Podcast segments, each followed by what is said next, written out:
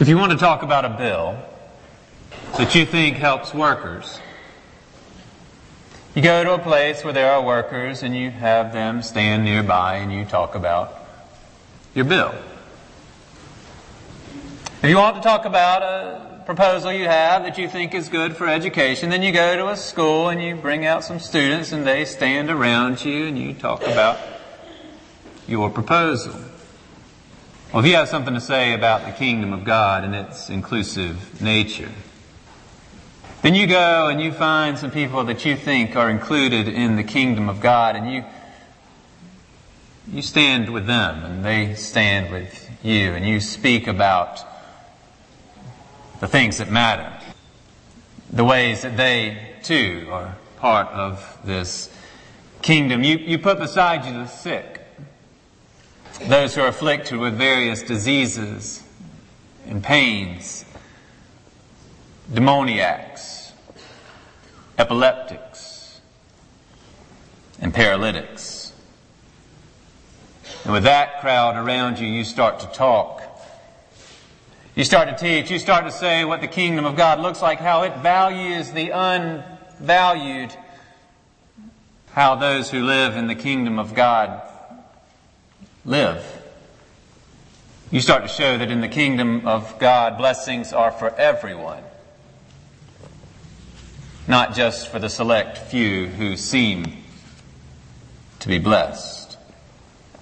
Before Jesus climbed up on the mountain to deliver that famous sermon, he gathered around him a powerful backdrop. Only those people weren't props for his speech. These were the very people he came to initiate the kingdom of God among. He ministered to these people. He cared for these people. Jesus made the invisible visible. He showed that they mattered to him and to his people, even if they mattered to no one else. As I'm reading today's gospel lesson, I want you to hold in your mind's eye a backdrop. I want you to see who is gathered around Jesus when he begins his Sermon on the Mount. I want you to see sick people over there, diseased people over there. People in pain staring at you. People have demons and epilepsy right by this pulpit. Paralyzed people down front. See who Jesus saw. Now hear the word of the Lord.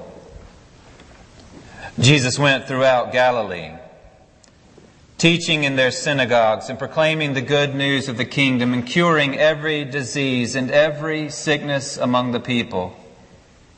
So his fame spread throughout all Syria, and they brought to him all the sick, those who were afflicted with various diseases and pains, demoniacs, epileptics, and paralytics and he cured them. And great crowds followed him from Galilee, the Decapolis, Jerusalem, Judea, and from beyond the Jordan. When Jesus saw the crowds, he went up the mountain. And after he sat down, his disciples came to him. Then he began to speak, and he taught them, saying, Blessed are the poor in spirit, for theirs is the kingdom of heaven. Blessed are those who mourn for they will be comforted. Blessed are the meek, for they will inherit the earth. Blessed are those who hunger and thirst for righteousness, for they will be filled. Blessed are the merciful, for they will receive mercy. Blessed are the pure in heart, for they will see God. Blessed are the peacemakers, for they will be called children of God. Blessed are those who are persecuted for righteousness' sake, for theirs is the kingdom of heaven. Blessed are you when people revile you and persecute you and utter all kinds of evil against you falsely on my account. Rejoice and be glad, for your reward is great in heaven. For in the same way they persecuted the prophets who were before you. The word of the Lord. Thanks be to God. When we see the people Jesus attracted around him, the people he was busy healing standing nearby, these Beatitudes start to sound a little different. They aren't just for cross stitching anymore.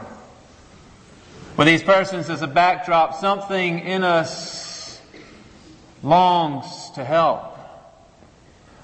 We look at these poor people, these mourning people, these meek and hungry and thirsty people, and we want to do something. That's good. I think Jesus made the invisible visible because seeing need, not just talking about need, stirs compassion in us. It's easy for us to disparage those we know little about. It's much more difficult for us to speak ill of those we know and love. God commanded you to love your neighbor as yourself. It helps to know your neighbor. God commanded you at another time to love the alien as yourself. It helps to know the alien. Jesus summarized the law of God in two ways. Love the Lord your God with all your heart and with all your soul and with all your mind and love your neighbor as yourself. We know that.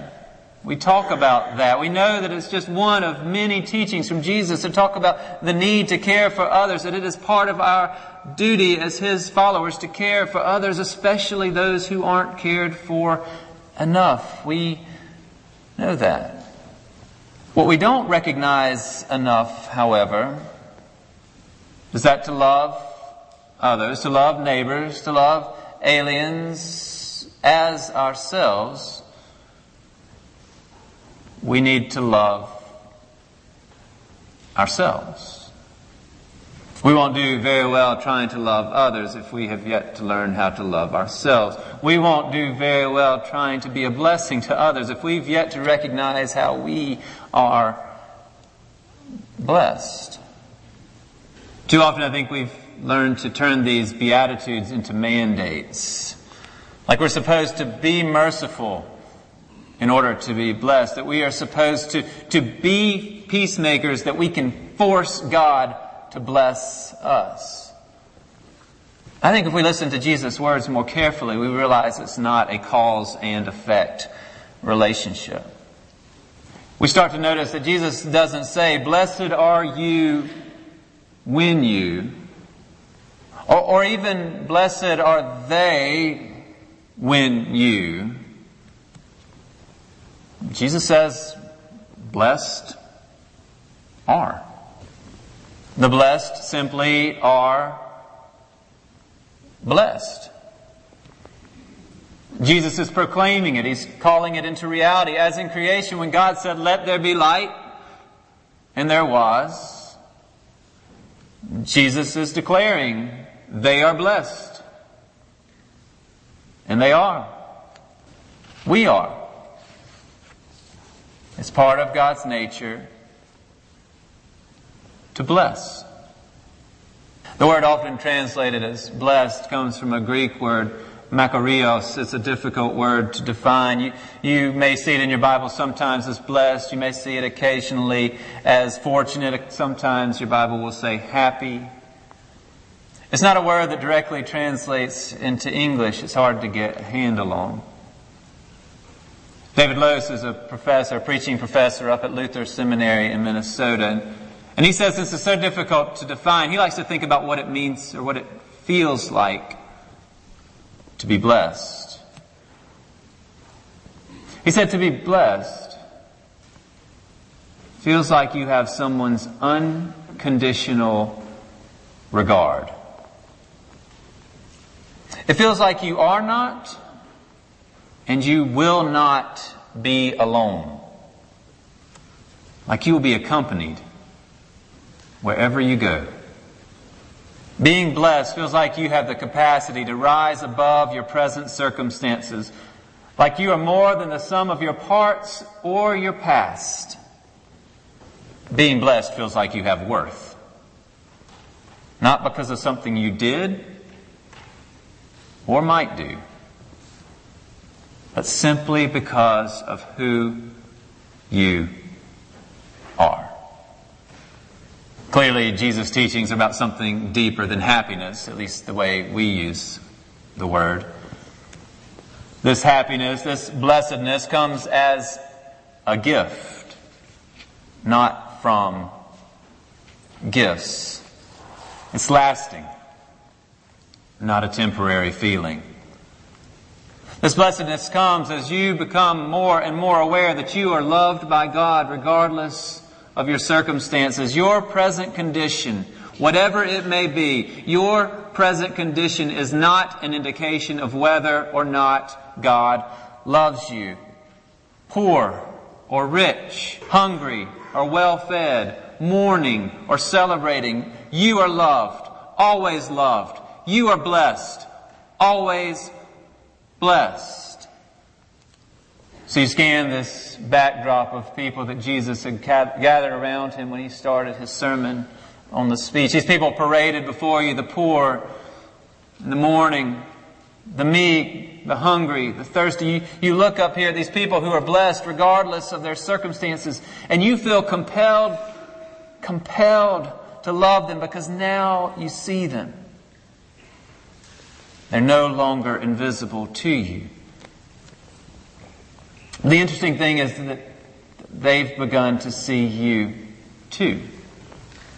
In fact, they've left this area and they've come to sit beside you. Those blessed people aren't stage props anymore. They no, longer flank like characters at a fundraising event. They've left this area and they've come beside you and, and this time they've come to share with you news that you thought you were meant to share with them. They turn to you and say, you are blessed. And that makes you squirm. Because you are still learning to love yourself. No, you say. Jesus meant you. I'm not worthy. You are blessed. These poor and mourning people say to you, Really, my life's too good. I can't possibly be who Jesus meant. You are blessed, but you don't know how much I sin. You, you don't know what I think. You don't know what I do when no one else is looking. You are blessed. God doesn't just love me. Oh, He loves me. But He loves you too. He has regard for you. God will never leave you. You are blessed. The thing is, you can't love me as you love yourself until you love yourself. You can't see that I'm blessed until you see that you are. Well, try as you might, you can't convince them to stop telling you you're blessed. The very same people that you want to bless won't stop blessing you because they realize that they aren't any more worthy than you, just as you aren't any more worthy than them. It starts to be clear. Jesus isn't holding out a reward for the best among you or the poorest among you or the thirstiest among you. I'll bless those people. He's not lifting up a segment of society that you need to become like. I will bless them if you become more like them. Jesus is holding out a simple truth. You're blessed. You are a child of God. You are blessed. Poor, rich, grieving or not, meek and bold, hungry and well fed, you are children of God. You're blessed. Your clothes are tattered. God loves you. Your clothes are ridiculously expensive. God loves you. You don't have enough to eat. God loves you. You eat too much. God loves you. God's love is not based on what you do or, or don't do. And His love can't be calculated in terms of what you have or don't have until you get that down. The teachings that follow, the teachings that have to do with what we're to do and not to do, well, you won't quite get them. You'll be looking to earn a blessing that's already been given. You'll struggle to love others because you haven't quite learned to love yourself. Now, there's plenty that you can do for the poor and the mourning and the hungry and the thirsty. The gospel will spend plenty of time pointing you to that. The rest of the Sermon on the Mount is as demanding as you can handle. You will spend the rest of your blessed life trying to live into the teachings of the Sermon on the Mount. It will call you to reach into the very lives that Jesus has just made visible. There'll be plenty of chances to respond to those needs. Don't worry. But your response will be so much better if it comes from a place of love. If you've learned to love yourself in a way that will enable you to love others. Jesus and His church will give you plenty to do. We're giving you an opportunity to feed the hungry right after this service. There's always more you can do. But even before that, the first thing you can do for those who are in need is to recognize that both you and they are blessed because both you and they are loved by God. Everything that Jesus will teach you going forward is rooted in that. Everything that Jesus will ask of you going forward is rooted in that. They are blessed. So are you. Thanks be to God.